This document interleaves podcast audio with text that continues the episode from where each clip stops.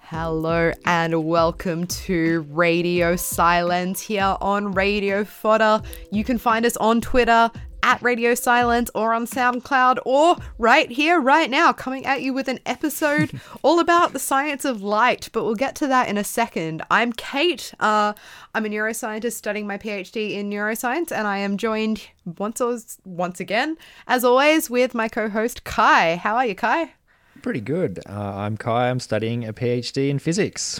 Yeah, cool. Yeah. Kai, I have a question. I have a weird question for you. Okay. If you could choose your dreams, like what would you choose to dream about? If like when you went to bed at night, you had to like set a little dial to like, I don't know, today I want to dream about getting chased by a bear.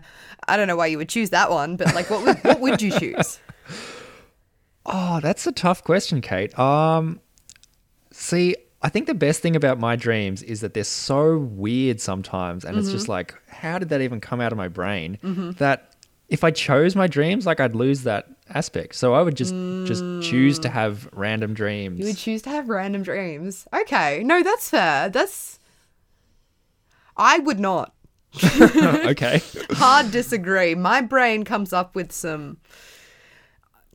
have a lot of dreams that I would rather not have, to be quite honest with the world on live radio. And so, no, like what my answer would be to this is that I would choose to like dream about, well, ideally like not dream or dream about just like sleeping or just like lazing around on the couch. Because the thing is, when I have a dream, like for example, being chased by a bear, right?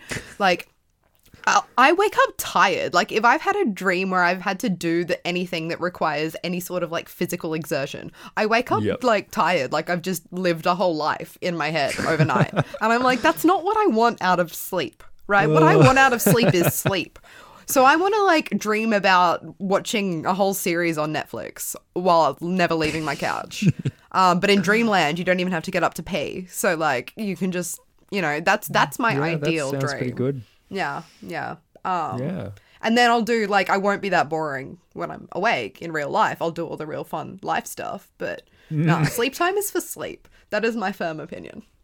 Cool. Fair enough. But anyway, that's not very scientific, so maybe as Radio Silence, we should shuffle onto some science and start the show, as always, with some news, some science, recent science. Kai, start us off. What have we got? Okay. Well, I hope you're hungry because some researchers from the US and China have developed flat pack pasta. Oh, what? So this is pasta that comes flat, but when you cook it, it like becomes a shape. Oh. So, you know, you might buy like spiral pasta or like tubes or whatever weird pasta shapes you get. Just, you know, there's the shell-shaped ones as well. When I went to France, I bought like Eiffel Tower-shaped pasta. Because I am that person. Because you just have to. Yes. Yeah. Well, so these flat pack pasta they've developed, what it does is when you cook it, it takes on the shapes. So this is like kind of useful because normal pasta, like if it's in a shape like a spiral or a tube or something, there's a lot of air inside that shape. So it's kind of wasting space and means you're using more packaging than you would otherwise if you just had flat pasta. So the way they've done this is they made pasta sheets, like made it flat, but put grooves on one side of the pasta. So that when it cooks, the side that doesn't have the grooves expands more because when pasta swells up when you cook it, and the sides that did have the grooves sort of bends over. Right. Okay. So it's really simple and really cool. And what they did was they made a whole bunch of different shape pasta by getting different flat shapes and then cutting grooves in them. And yeah, some of the cool things, they made spirals, they made tubes. The tubes weren't like full tubes because you can't make a tube out of a flat thing without joining it up. Yeah. So, like it had like a slit in it, but it was still a tube. But it was still more or less, yeah. Then some other like weird ones that I've never seen in real pasta, but like an open box. Oh. It's like a box with the lid off. Yeah. It's like a square jack-in-the-box that's opened up but without the toy. Yeah, without a lid. So it was like a little box-shaped pasta, which was pretty cool. Wow. And then like wavy donut-shaped pasta. That's really it's so strange, and that's why I love it. Like, yeah. And then what a good application of science, you know? Something that I think is really cool is one of the researchers, they went, oh, I'm going to field test this pasta. So they took it on a hike. And hiking is probably one of the best applications for this sort of thing. And they go, yeah, it takes up way less space than regular pasta. And they can confirm it can be cooked in a portable stove. Oh, amazing. It's pretty funny. But there's some other cool stuff about this. They think that it will actually take less energy to cook these shapes than it will with other types, some like 3D pasta. Mm-hmm. And this is really interesting because they say that in Italy, 1% of greenhouse gas emissions is solely from cooking pasta. So this flat pack pasta is going to save the world from climate change. Yeah, one pot of pasta at a time, I guess. Love it. Love it. You know? Love it.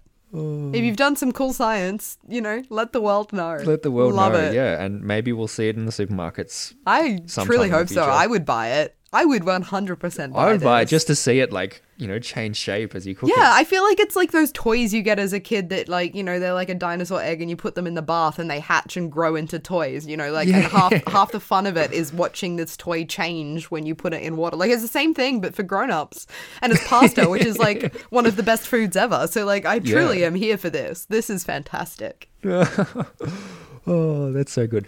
What news have you got, Kate? So I have probably the most exciting news story that we've had on the show so far. Stretched as exciting for me because this week, recently, an amazing paper has come out of the Florey Institute and the University of Melbourne. It's my paper. Guys, it's my paper. I published a paper. I'm really excited about it. I'm co-first author on this paper with my supervisor, Lee Walker, and I'm so excited that, like, this has been my baby, this project. If you've long-time listeners of the show will have heard me talk about some of this stuff before, because this is... But here it is again. But, well, you know, it's now a paper, it's a complete story, it's out there in the world, and my name's on it, which is really cool. So, essentially, I will tell you about it, though. I won't just brag about its existence. I was looking at alcohol use disorder and rats and getting rats drunk, and it was fantastic. But no, we were looking at a certain type of receptor in the brain called a muscarinic receptor. So your muscarinic receptors, they exist for the neurotransmitter acetylcholine. You've probably heard of acetylcholine. It does a lot of cool things, like, you know, it makes our muscles do the muscle thing. It's a nifty neurotransmitter. It gets around. It does a lot. But one of the things it does is it binds to these muscarinic receptors in the brain. Now, muscarinic receptors come in 5 different subtypes, right? And this is important because up until recently, it was kind of really impossible to test these individual subtypes. Like, we didn't have any drugs that could bind with such specificity to, like, just their M1, M2. They're called M1, 2, 3, 4, and 5. It's very creative. So, you know, what scientists did is they would use a drug that would bind to all of them, like acetylcholine or any of these other substances that, you know, have been developed over the years. And they just tested this group of receptors as a whole. And they were like, you know, that's all right. They're just subtypes that all did kind of do the same thing anyway. Turns out they don't all do the same thing. And now we've got, like, we've finally, you know, very recently, these compounds called allosteric modulators. That bit's not important. They bind to each receptor individually. So we can actually, like, figure out what each different receptor is doing.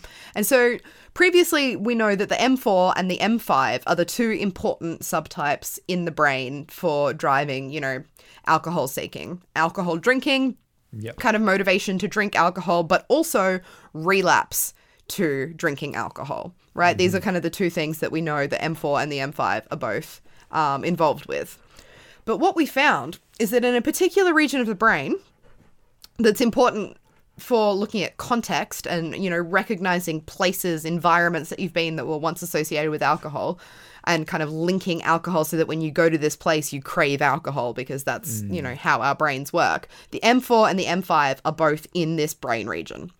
And so what we did is we drugged these individually and we found that they actually do opposite things.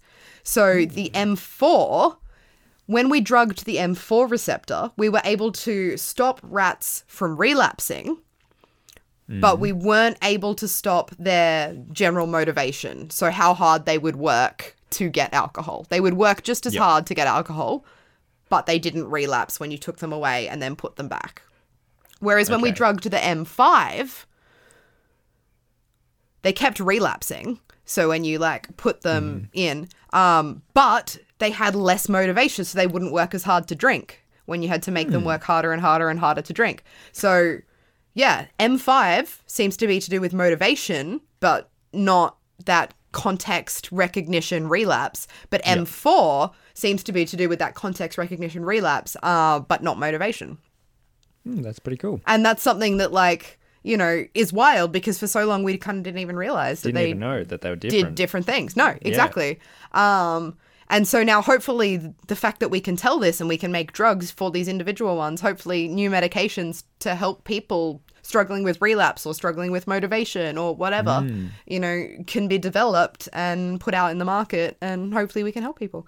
So that's pretty exciting. That's my, you know, science news of the week. Very exciting. Yeah. Yeah, I think so. But enough about me. We're going to be talking this episode about light. You'll see why in a second. Kai will tell us why. So to start us off, we've got Light On by Maggie Rogers.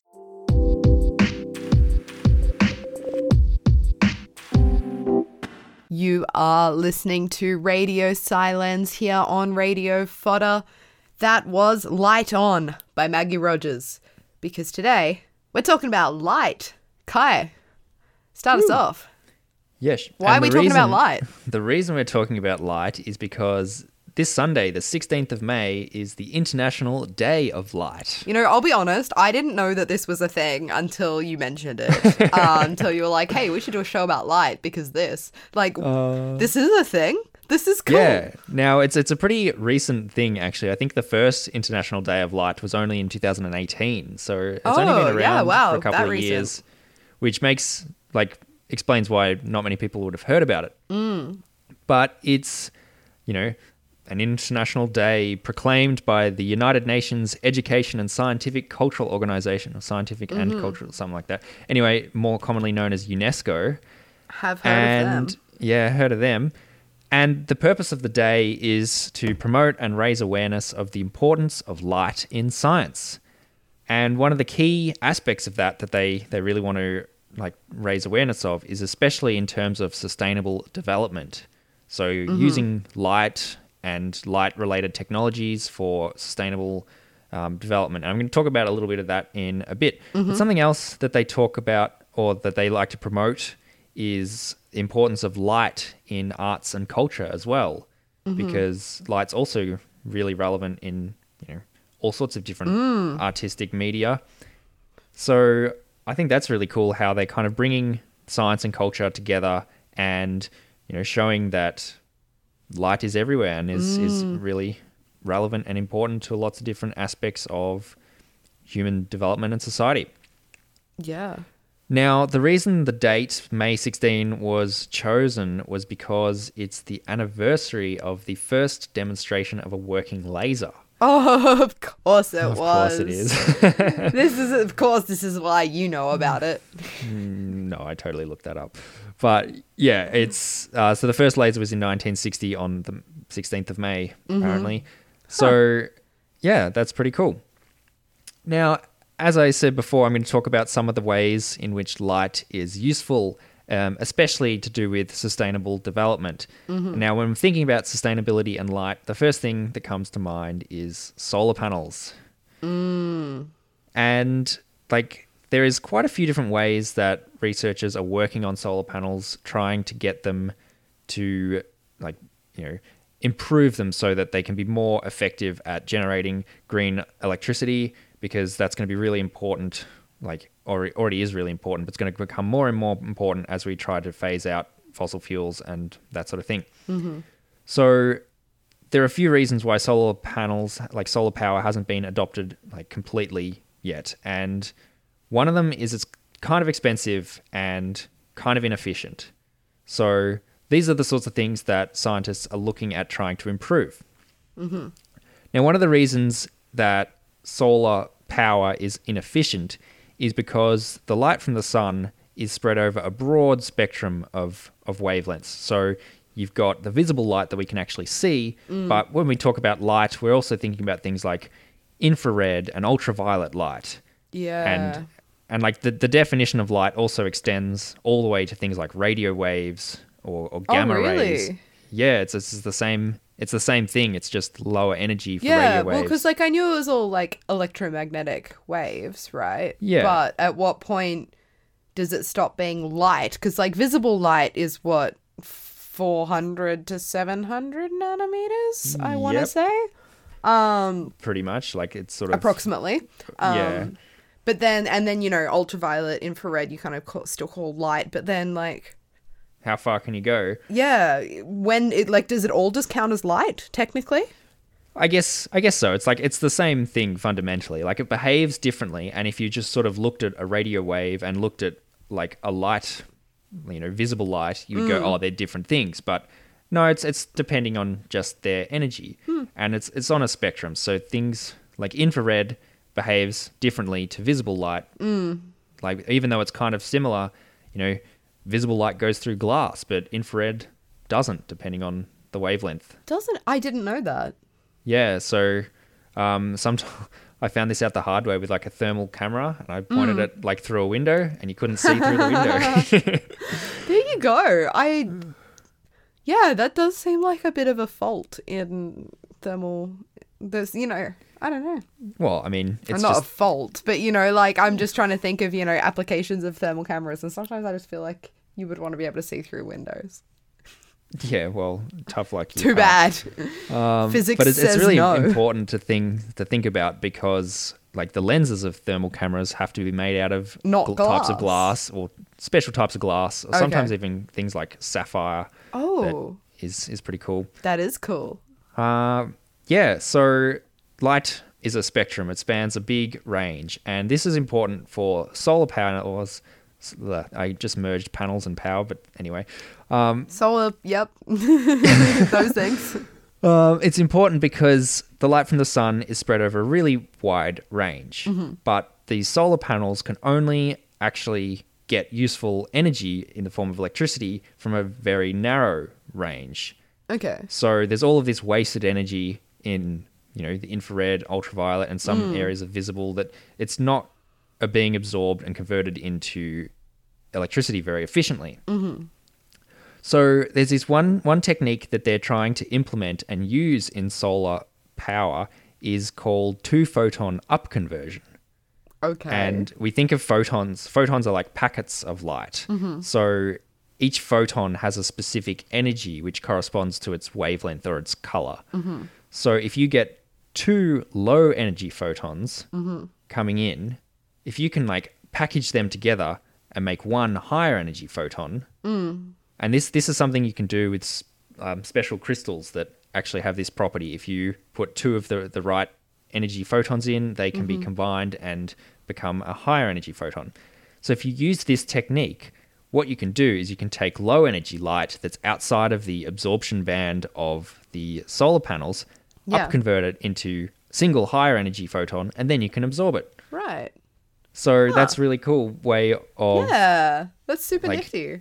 Getting all, you know, increasing the amount of light you can actually harvest because otherwise would be wasted.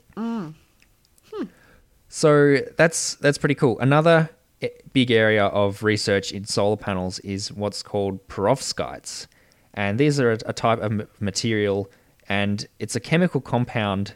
The ones that they use in solar panels is a chemical compound that's got basically like a metallic or metal lattice. So it's like a structure with metal. And in there, trapped in there is organic molecules. So things are made up of like carbon and hydrogen. And if they get a specific type of crystal that has specific types of metals and the trapped organic molecule, they're actually being able to tune the way that this crystal interacts with light and increase the efficiency of the solar collection of this particular crystal. Yeah, right. So at the moment, they're still in development, but they're improving the efficiency at a much faster rate than they have been with silicon solar cells. So they're expecting that this is going to overtake silicon in the near future. And this is great because, one, they're expecting there'll be higher efficiency than regular silicon solar cells. And two, they're much cheaper and simpler to manufacture. Mm-hmm. So as I said at the start, One of the reasons solar panels haven't been, taken up as widely as we might like them to is because they're still relatively expensive. Very expensive, yeah. Yeah, so if we can find a much cheaper and simpler way of manufacturing them, that's going to be really great. But some of the even cooler things about manufacturing perovskite solar cells is that they can be made flexible and transparent. So flexible's cool, you can put it on just about anything. Dang. And transparent means you can make solar panel windows. What? Yep. Oh, and that's cool. Yeah, and I think that they've actually done this as like a trial, but they're looking at, there's sort of designs of buildings where all of the windows are made out of these materials that actually absorb light. It's like city high-rises of solar panels. Like that is the future I want. That is the futuristic city that I am like of my dreams. The ones that I spend sleeping. So, this is really cool because, as you're talking about in a city, you've got high-rise buildings. Now, if you were to put solar panels on the roof, you only get a small area of solar panels. But if you made all of the windows of that building solar panels, you're going to be able to harvest way more sunlight. Mm. And that's just going to increase the amount of, energy that you can actually get. Now, these window solar panels aren't going to be as efficient as a dedicated solar panel simply because they have to still let light through for you to be able to see through the window. Mm-hmm. But, you can still harvest quite an impressive amount of sunlight just through the light that you don't let through, and that's going to be great for generating power. Mm-hmm. So, so many different things that are being developed in the areas of solar solar power. But light is being used in so many other areas as well. Things like communications. Most of our internet these days is optic fiber communications that obviously uses light. Hey. True. And there's plans for using light-based communication to satellites, which... Oh, that's cool. So already they use radio, which, as I said before, kind of is it's light, but... using optical communications could get higher bandwidth or faster speeds. So you can transmit data more quickly using optical communications. Now, the reason they don't do this currently or haven't done it yet is because it's you actually have to aim a laser at the satellite, and that's kind of tricky. It's more tricky than if you're, using radio waves are... they spread out a bit more. They're not as focused as a laser beam. So that's a little bit easier, but they're getting to the point where this is totally feasible. And, that's really cool. There's diagrams of networks of satellites that are all got lasers pointing at each other and they're, communicating with light, which is at the speed of light, right? Exactly. Radio waves are at the speed of light too, but... Oh, okay. Yeah, true. The reason because the radio waves are longer wavelength. You can't modulate them as quickly as you could a laser beam. Yeah, that makes sense. And you get more bandwidth with a shorter wavelength. Mm. It's higher frequency, so you can get more data in less space, I guess, or region of the optical spectrum. Heck yeah! So that's really cool. We talked about things in a previous episode about nanophotonics and optics on the nanoscale. Check that out on SoundCloud. Mm. But so many cool applications of light, and it really goes to show why having something I'm about to start using fiber photometry, which is cool. Also light, to measure brain activity in an animal doing a behavior. I've talked about this before on the show as well, but it's wild. It's all just based on light. Yeah, that we can measure active, like it's, oh, I'm very enthused by it. And this, yeah, just goes to show why having something like an International Day of Light is really important to raise awareness of all these different aspects of science and, yeah, get people to think about how important light is in not just science but also our everyday lives and, yes, really start to appreciate why it's really cool. So, yeah, remember that on Sunday the 16th of May. Celebrate the International Day of Light. I don't know what I'll do in celebration. Something. Just enjoy life.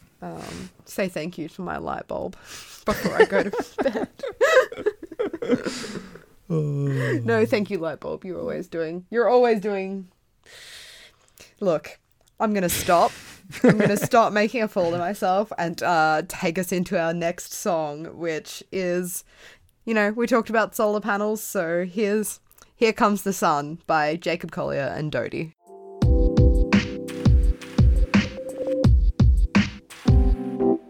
Welcome back to Radio Silence, where we're bringing science into focus here on Radio Fodder. Today, we're talking all about light. Now, Kate, enlighten us. Oh, no. No, I can't believe I let you do that. That was brilliant. Well played, Kai. You've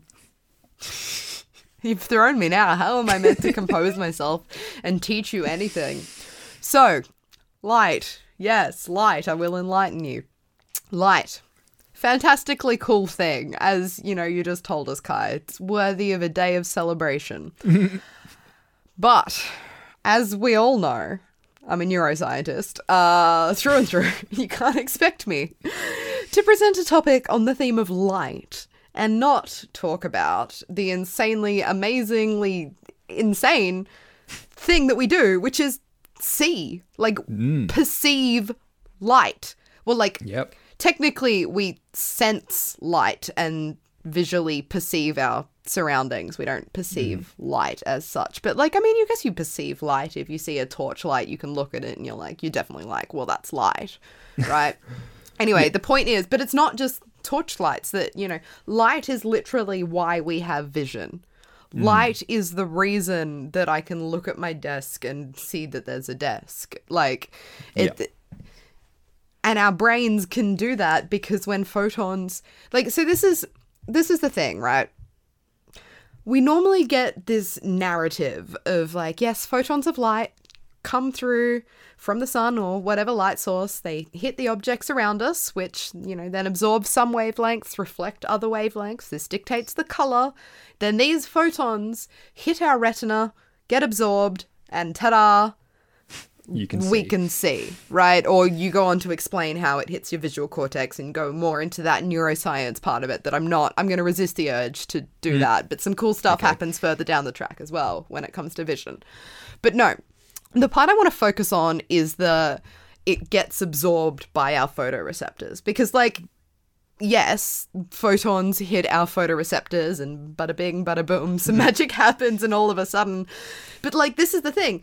All of a sudden, the message which was light a second ago, a photon of light, is now an electrical signal which travels through our nervous system and does some cool neuromagic and becomes perception, which, like, yeah, that's really cool. But the bridging moment, this bridging moment where the signal turns from a photon of light to an electrical signal, because we all know, like, that's how our brains work, right? It's electrical and chemical signals. It's not, we don't have light shooting down our neurons.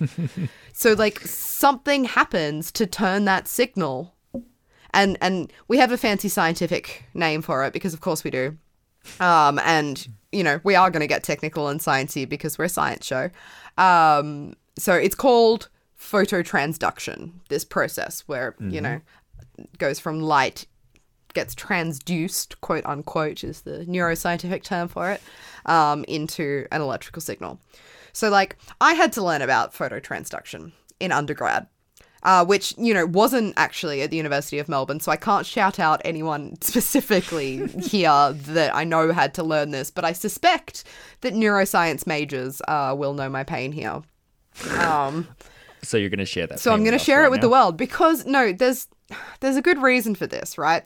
Because this simple little like, often overlooked process, like, it is super complicated and wild, and I want to take the time today to break it down, not so much because I think anybody listening will remember all of the intermediate steps or because I think there's any value in people memorizing all the details. Like, that's not the point. Mm-hmm. The point is that I, like, maybe people will get an appreciation of how detailed and complex this is.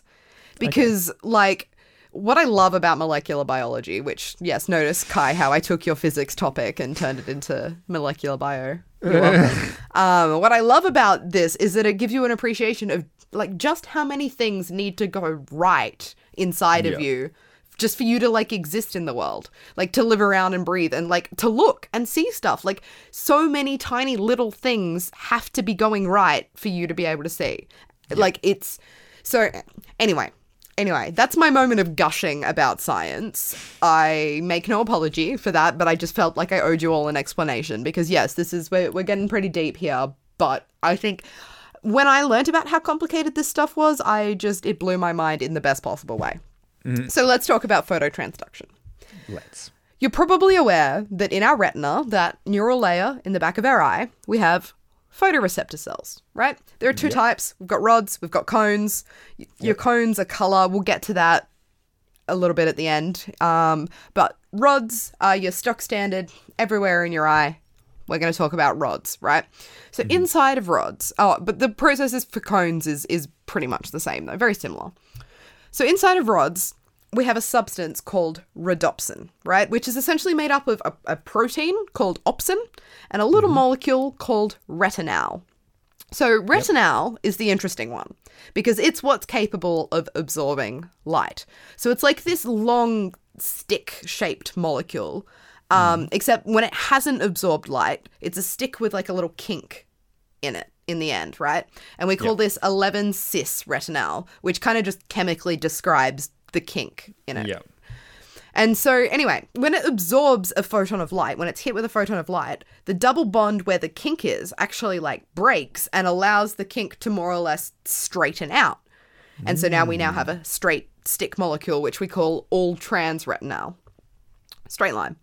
Yep. So this changing of shape is really important because this is what essentially prompts the opsin, the protein part, to then activate another protein called transducin. Makes sense. We're talking about transduction. We have a protein. I love when things make sense. So now transducin, he has a job. His job is to then activate an enzyme called phosphodiesterase. This is why an enzyme. Phosphodiesterase is the name of the enzyme. Not important. It's an enzyme. It has a job as well. Because, you know, it's a whole cascade. There's so many parts, so many working parts. So the enzyme, its job, when activated, is to break down yet another substance we have not yet introduced you to called cyclic GMP. Cool. Okay. Cool. So why do we care? Why do we care about cyclic GMP? Well, to explain, let's just like zoom back out a tiny bit for a second, right? So we're looking at the whole kind of rod cell again now. So in the dark, when there are no photons of light hitting the rhodopsin, in the dark, these sodium ions get pumped in to the rod cells through tiny little channels. And all of these tiny little channels have like little gates, right? That when our old friend, cyclic GMP, when he's bound to the gate, they're open and sodium can come into the cell. Yep. So cyclic GMP bound, gates open, sodium comes in, but no cyclic GMP bound, gates closed, sodium gets trapped outside. Yep. Okay? We care about this because sodium ions are positively charged. And so when they're inside the cell versus outside the cell, it actually changes the charge of the cell. And that gets important in a bit. Yep. So back to our old mate, the enzyme, phosphodiesterase.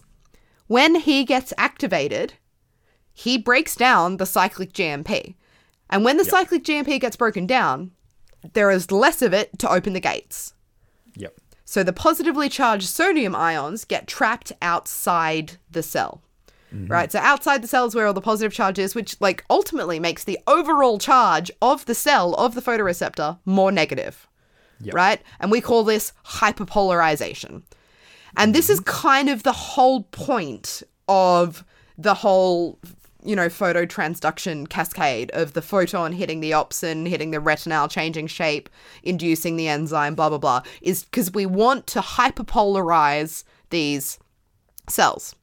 Yep. So a quick side note about neurons, because, well, once again, anyone who's ever listened to the show knows that I'll take any opportunity to talk about neurons. But, you know, once again, if you've ever done any neuroscience, you would have learnt about the action potential, which is what we call when a neuron fires, right? So, like, when we say a neuron is firing, we mean it's undergoing an action potential. And if you've learned about action potentials, you would have learnt that the first thing a neuron does in an action potential is depolarize. So all the sodium channels open, sodium rushes into the cell, it gets more positive. We call this depolarization. Like, this is what a neuron firing is. When a neuron fires, sodium rushes in, it depolarizes. Then it hyperpolarizes to turn back off. So remember back at our photoreceptors, how I said light hitting a photoreceptor hyperpolarizes it? Yep. Like, that means that light hitting a photoreceptor turns it off. Like, it doesn't turn it on, it turns it off. Like, it does the opposite of, like, what you would expect, right? So in the dark, these things are normally hanging out just, like, on, switched on, releasing glutamate, like, signal down to the next neuron down the line. Then when light hits, it switches off, which is whack, right? It's whack. Yeah, that's pretty funny. It's backwards. And, you know, why? Like, scientists don't really agree why this is a thing. Because, like, some, like, flies, for example, some flies have photoreceptors that depolarize when light hits. So light hits, they turn on. So, like, this system exists in nature where it works the way you think it would. But for, like, most animals, it's backwards. And some are like, well, is it more energy efficient? Like, are we, you know, because we're almost always receiving some photons of light, it might save energy to, you know, turn off when there's light versus turn. Like, we don't really know. The point is we don't really know, but it's cool. And but, like, and then a very equally complicated process has to happen for it to, like, switch back off before it can be reused and again, and the cycle, and, you know. So that's rods, right? And that's just an appreciation for, like, just for black and white vision. That's how much stuff needs to be going right just for you to be able to see in black and white. So then it's also worth chucking in a little bit about cones because and colour vision. Because colour is cool. Because colour is very cool, right? So, yeah, what I described earlier is what happens in rods, but, you know, we have these cone photoreceptors as well. And we have three types of cones, which each respond to a different wavelength of light. So, you know, as you might be aware, different wavelengths, different colours. So the three cones that we have, we tend to call them, like, red, green, and blue. And that's not because they, like, only, like, red ones only can sense red light, green only green. No. All of them have, like, a spectrum, and it, like, an absorption spectrum that looks like kind of bell curvy-ish, like a mountain, like a hill, and it has a peak. And that peak, it, like, you know, the peak of the red falls in the red, the peak of the green falls in the green, the peak of the blue falls in the blue. But they are spread out, and there is a little bit of, like, overlap between some of them. And this is important because where they sit in relation to each other and how they overlap is how our brains are able to figure out what color we're seeing. So, like, sure, if it's only your red photoreceptors that are firing, like, you're probably looking at red light, right? Yeah. But, like, oh, what happens with the, you know, the red and the green? You get a little bit of red and a little bit of green firing. That's probably means because the light that's hitting them is where they overlap. So you're probably looking at yellow. Yep. Because we don't have a yellow photoreceptor, but the tail end of the red and the, you know, head end of the green will have a little overlap right about where yellow is. But this is where it gets interesting, if this wasn't interesting enough, right? Because if you think about it, there are two ways that you can create this effect, right? This yellow, right? You can take the yellow wavelength of light, shoot it at it, and it partly activates each of them. Or you can send a little bit of pure green light and a little bit of pure red light at the same time to, like, also partially tingle the red and the green at the same time. Yeah. And so that actually tricks your brain into thinking you're seeing yellow, which is why when you see that effect where you have green light plus red light, add them together, it makes yellow. It's not because the wavelengths of light are actually, like, adding and transforming into yellow wavelengths. It's because you're viewing both red and green at the same time. Like, this is how televisions work, right? Yeah. They only use three colors. They use red, green, and blue, and they can create the illusion of every color in the world just by feeding you. It's like 16.8 million colors. Yeah, exactly. And so they don't have to program 16.8 million colors into your TV set because we've figured out how to hack the brain using light to make us see everything that... Oh, I just think this is really cool. And, like, you know, it's, that many colors we can see with our three different cones because of all the different combinations that we can then figure out using just three. You know, dogs, for example, only have two cones, and this is how some color blindness works as well, is some cones don't work. So dogs, have what they're calling approximately blue and approximately yellow in terms of their two cones, which kind of gives you an idea of the range of colors that dogs see and why they see, you know, less color than we do. The mantis shrimp has 16 cones. So just imagine the, like, psychedelic... You can't even... This is the thing. We can't even imagine because it can see colors that we've never seen. And how do you imagine a color that you've never seen? Like, you just can't. It's just... It's crazy because it's funny because they're looking at the same light as us, right? And the same wavelengths, but they'll just be able to, like, resolve that into, like, visually different categories, like, more than we can, right? So I guess if you showed it, like, a red and a green light and we'd be like, oh, that's yellow, they'd be like, no, it's not, it's red and it's green. Yeah. Exactly. And so TVs, imagine watching TV as a mantis shrimp. They'd be like, what is going on? This is not what the world looks like. Sorry, this is incorrect. Yeah.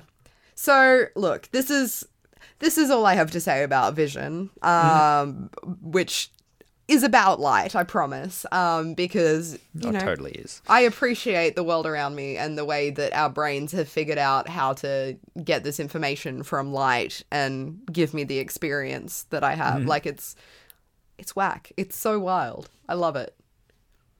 Very cool. And definitely think about light on Sunday, the International Day of Light. So that's all the time we have for today. To remember to check us out on Twitter and SoundCloud at Radio Silence. And here's our last song, Paradise by the Dashboard Light by Meatloaf.